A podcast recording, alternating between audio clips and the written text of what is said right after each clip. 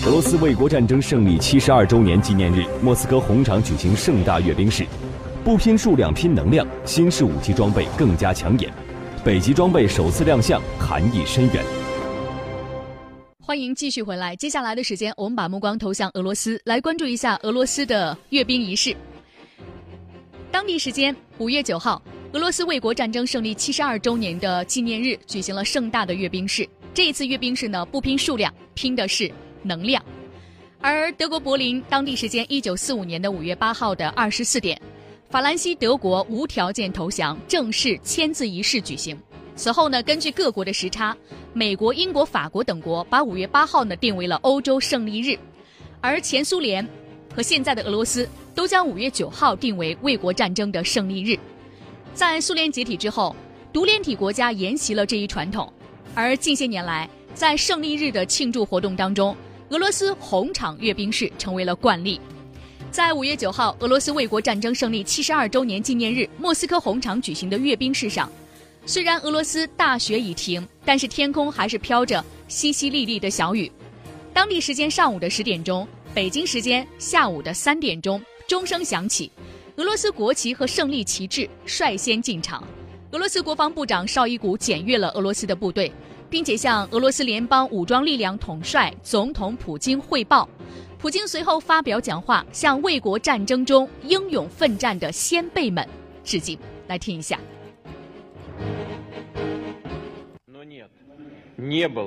普京，苏联受到纳粹军最猛烈的攻击。但过去、现在和未来都没有什么力量可以奴役俄罗斯人民。武装力量为击退任何威胁做好准备。我们不会忘记，欧洲乃至世界的和平是由我们的父亲、祖父、曾祖父用鲜血争取到的。我们的先烈们誓死捍卫了我们的祖国，取得了似乎不可能完成的任务，将敌人从哪里来赶回哪里去，粉碎了纳粹主义，阻止了他们的暴行。随后，我们听到了三声钟声，参与阅兵的士兵齐声高喊“万岁”的口号。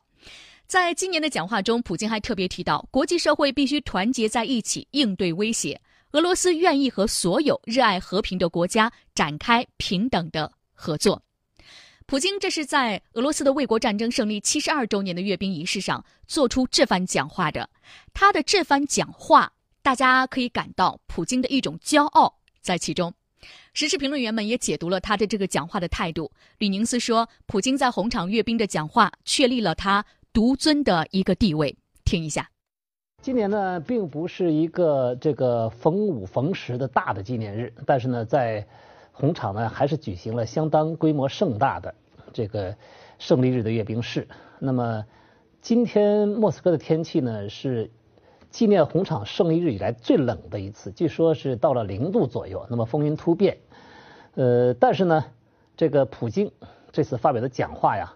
他很有针对性，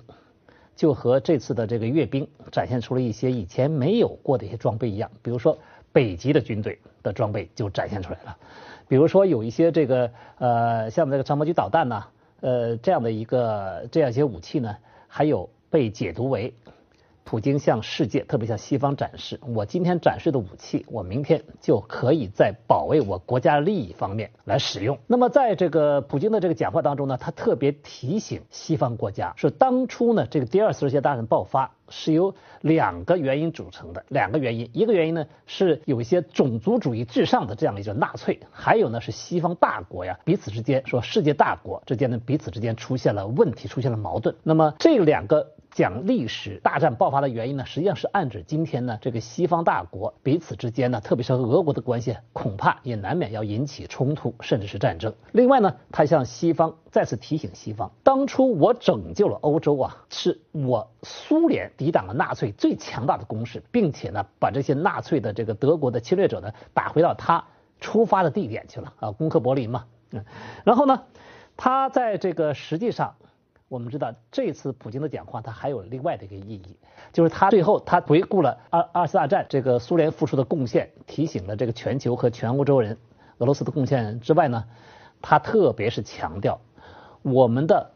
父亲、我们的祖父、我们的曾祖父，他拯救了我们的国家，也拯救了欧洲。我们俄罗斯的新的一代人一定要为我们的祖国继续的献身，为我保卫我们的祖国呀，要继续的团结起来。那么他这样放出这样的信号，呃，是不是就等于是通过这次的这个阅兵式的演讲，来给他明年三月份再次的竞选俄罗斯总统做一个鼓动人心的爱国主义的讲话呢？也未可知。因为到明年的五月九号，是不是普京还站在这个位置上，作为俄罗斯的国家元首发表胜利日的讲话呢？这是人们所关注的。应该来说，现在看这个趋势呢，应该说明年的五月九号还是普京。所以普京在简短简要的讲话完之后呢，他大声高喊乌拉，然后呢，全场的官兵跟他大声的呼喊三次乌拉，然后奏俄罗斯的国歌。那么这又确定了普京在红场，在俄罗斯这样的一个独尊的这样的一个地位。嗯，清华大学国际关系系的教授吴大辉先生认为，这次普京的讲话是轻声说了重话。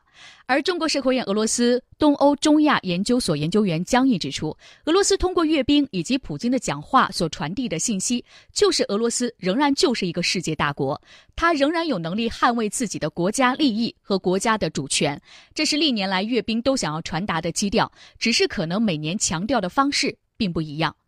而除了对二战的历史纪念，对于先烈的缅怀，一年一度的胜利日阅兵也是一个展示俄罗斯军事实力的盛大舞台。这一次的红场阅兵，有一万多名士兵和百余件军事设备参加阅兵式。徒步方队首先接受检阅，今年有三支方队首次亮相。去年新组建的青少年军全俄军事爱国运动方队率先出场，他们也是全场最年轻的受检的部队。俄罗斯北方舰队海岸部队第六十一海军独立陆战旅方队紧随其后，统一的卡其色制服和鲜红色的贝雷帽分外的夺目。由布琼尼军事通讯学院、莫扎伊斯基市航天学院女学员组成的混编方队英姿飒爽，一亮相就成为整个红场的焦点。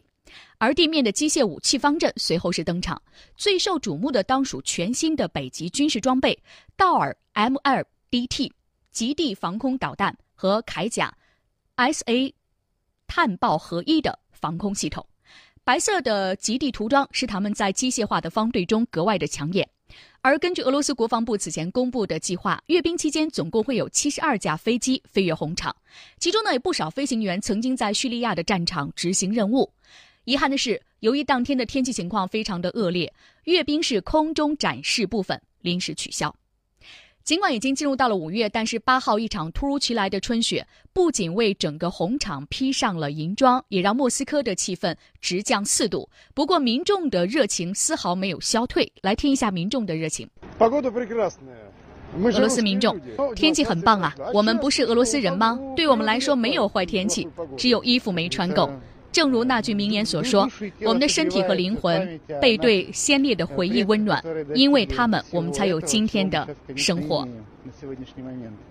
今年是俄罗斯卫国战争胜利七十二周年，并不是一个整整的大年，而且现在俄罗斯确实也在遭受着美国和欧洲的制裁，日子过得比较紧张。在这样的情况下，俄罗斯还是为此次阅兵总共花费了五点零九亿卢布。其中呢，庆祝礼花费用是五百万卢布，购置纪念品的费用是七百四十万卢布，音乐会的费用超过一千万卢布，贺信印制的费用是达到六千九百四十万卢布，飞机和武器装备的燃料费是一千四百万卢布，参加阅兵人员的装置费。达到四千五百万卢布。由于天气不好，这次阅兵还额外增加了驱赶云彩费用九千八百万卢布。阅兵人员和武器装备的运输费用达到一点五亿卢布，给外界一种生活紧也不能紧了阅兵的感觉。有分析称，这种现象呢，是因为每年红场阅兵吸引不少外国游客前来参观，阅兵文化在某种程度上已经成为俄罗斯的一张文化名片。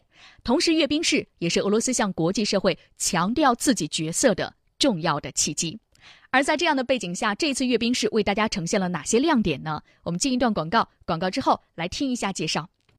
欢迎继续回来，打开广播追踪国际。我们继续来关注俄罗斯的红场阅兵。这是俄罗斯卫国战争胜利七十二周年的这一次红场阅兵。刚刚我们特别介绍到，费用也是非常的多，显示出生活紧，但是不能够紧阅兵这样一种状态。在这样的背景下，本次阅兵式为大家呈现了哪些亮点呢？我们来听两位的介绍。军事专家宋小军先生他说，这次阅兵式展现了俄罗斯全新的面貌，展示的武器都是经过战火的考验。听一下。呃，我觉得它最大的看点。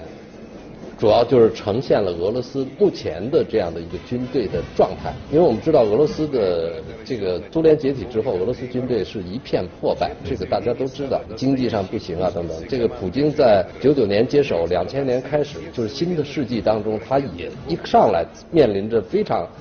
大的经济困难，但是这样在零八年开始了一次军队改革，就是新面貌的军队改革，然后在一二年又对上一次军队改革做了继续的军队改革，到一四年底基本完成了这个事儿，然后一五年到现在经中间经历过乌克兰呐，经历过叙利亚的这个出兵叙利亚呀，他在讲话里说出来了。那么这支军队的结构规模基本调好，装备我们虽然看到有。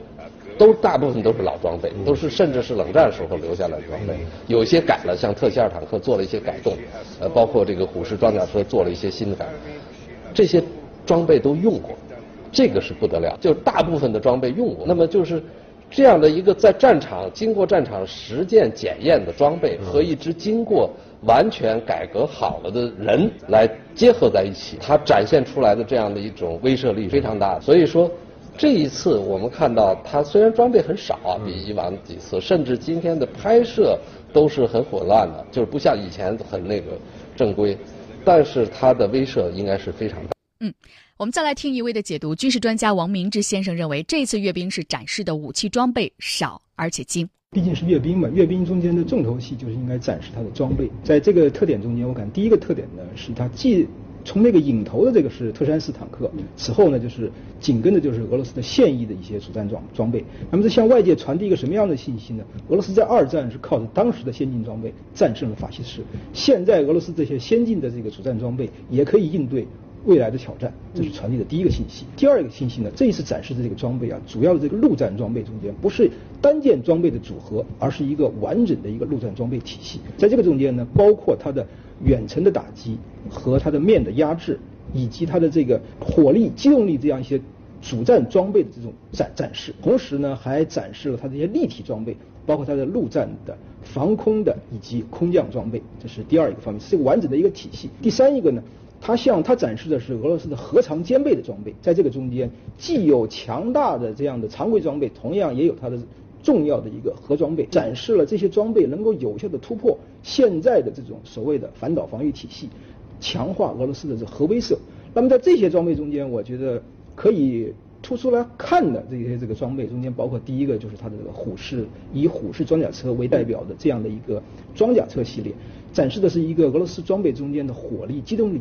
那么它这个传递的这样的信息，就是针对现在的这种打击，像这种宗教极端组织这样战争中间所反映出来的问题啊，这些这个高机动的这个装备呢，能够在城市环境中间有效的使用，同时而且是它它是可以有效的反这种路边袭击的，它反袭击能力比较强，对付这种路边炸弹的能力是比较强的，这是第一个方面。第二个，它展示这种一百五十二毫米口径的火箭炮啊，那个自行火炮，这种自行火炮是并并不是什么新东西。但是呢，它这个中间的弹药的信息化程度提高了，远程打击、精确打击和面压制这个能力的组合，使这种这个老旧的火炮仍然可以发挥新的作用。第三一个呢，它展示出来的是这种 S 四百的这种防空体系和弹炮结合系统这种组合，使防空作战发发挥的一个新的这个变化。S 四百这种这个防空体系啊，是反导防空是一体化的。这个。弹炮结合系统呢，能够有效的对付低空、超低空的这样的目标，这个构成的一个体系，在防空作战中间可以发挥非常重要的作用。嗯，另外，在今年俄罗斯的二十八支受阅的方队当中，特别值得关注的方队是首次亮相的全俄青少年军事爱国运动青年军的方队。二零一五年的十月二十九号，普京当时正式签署了总统令，同意俄罗斯国防部长绍伊古的提议，正式在俄罗斯组建名为称为青年军的社会组织。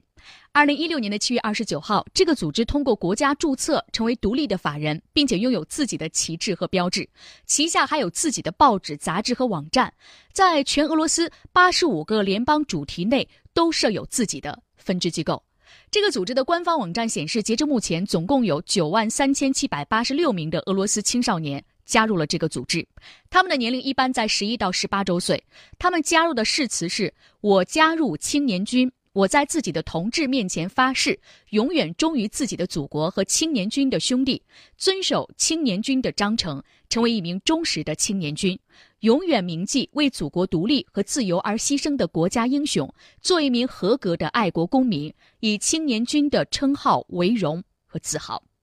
这么年轻的一支方队呢，出现在俄罗斯的阅兵式上，而且是首先出场受阅。普京想要向全世界传达一个什么样的信息呢？吴大辉教授表示啊，普京用实际行动来激起俄罗斯青少年的爱国热情。首先，这个我觉得更应该叫他童子军，十一岁到十八岁，全国的十一呃这个中小学生，十一到十八岁的中学生都可以参加。而且呢，它是一个社会运动，它不是军校，是业余军校，是由国防部来组织的一个社会运动。就在今年二月，有一件事情很能说明这个童子军在目前在俄罗斯处于一个什么样的一个政治呃一个政治地位。今年二月，在莫斯科的郊区。国防部复制了德国这个帝国国会的那个按比例复制了它的这个大厦之后呢，就让这帮童子军轮番的进行占领、进攻这个这个国会大厦，所以德国方面很气愤。为什么会出现这样的情况呢？是因为德国七十年之后把自己的军队派到了波罗的海，所以俄罗斯认为这是对于苏联呃历史上的那个尊严的冒犯。呃，我们看这些很多的这些童子军。他们的爷爷辈、奶奶辈曾经参加了二战，很多。好，今天的节目和各位说再见，午间好心情。